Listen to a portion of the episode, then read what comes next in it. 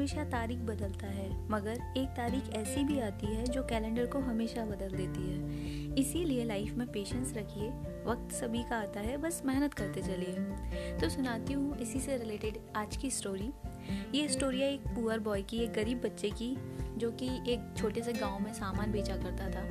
एक दिन वो सामान बेच रहा था तो उसको बहुत तेज प्यास लगती है और वो एक घर के सामने जाके नॉक करता है। तो घर में से एक लड़की बाहर आती है और ये उस लड़की से बोलता है कि मुझे बहुत तेज प्यास लगी है, क्या मुझे एक गिलास पानी मिल सकता है? तो वो लड़की अंदर जाती है और सोचती है कि ये लड़का काफ़ी प्यासा लग रहा है और भूखा भी दिख रहा है। तो वो उसके लिए एक गिलास दूध लेकर जाती है। वो लड़का दूध का गिलास देख के बहुत खुश हो जाता है और वो दूध पी लेता है। फिर वो उस लड़की से बोलता है कि इस दूध के बदले में आप पैसे ले लीजिए। तो लड़की पैसे लेने से मना कर देती है। फिर ये बोलता है कि आज पता चला कि दुनिया में वाकई आज भी अच्छे लोग ज़िंदा हैं।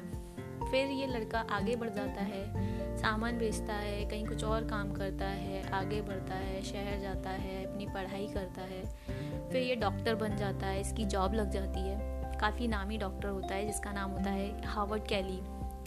एक अच्छे से हॉस्पिटल में इसकी जॉब लग जाती है।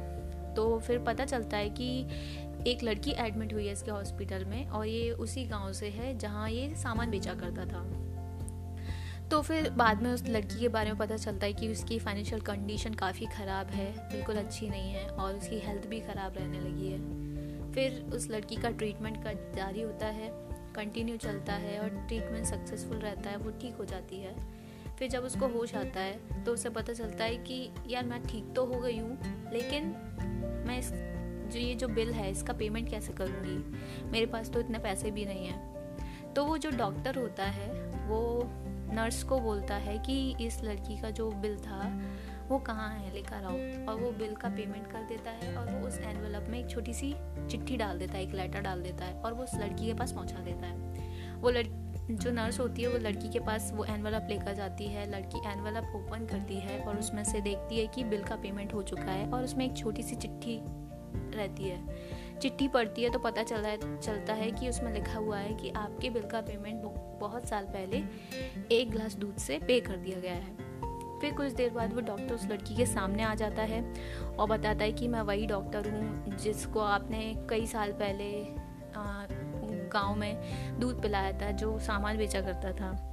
फिर उस लड़की के आँखों में आँसू आ जाते हैं। तो दोस्तों, ये छोटी सी स्टोरी लाइफ में बहुत बड़ी बात सिखाती है कि ज़िंदगी में अगर आप अच्छा करेंगे तो आपके पास घूम फिर कर वो अच्छा आएगा।